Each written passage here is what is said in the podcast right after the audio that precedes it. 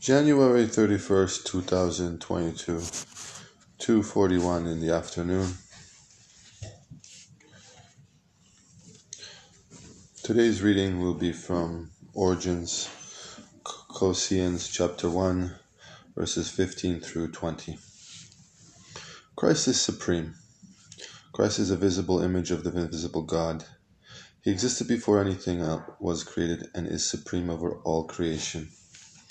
For through him God created everything, in the heavenly realms and on earth. He made the things we can't see and the things we can't see, such as thrones, kingdoms, rulers, and authorities in the unseen world. For everything was created through him and for him. He existed before anything else, and he holds all creation together. Christ is also the head of the church, which is his body. He is the beginning, supreme over all who rise from the dead. So he is first in everything, for God in all his fullness was pleased to live in Christ. And through him God reconciled everything to himself. He made peace with everything in heaven and on earth by means of Christ's blood on the cross.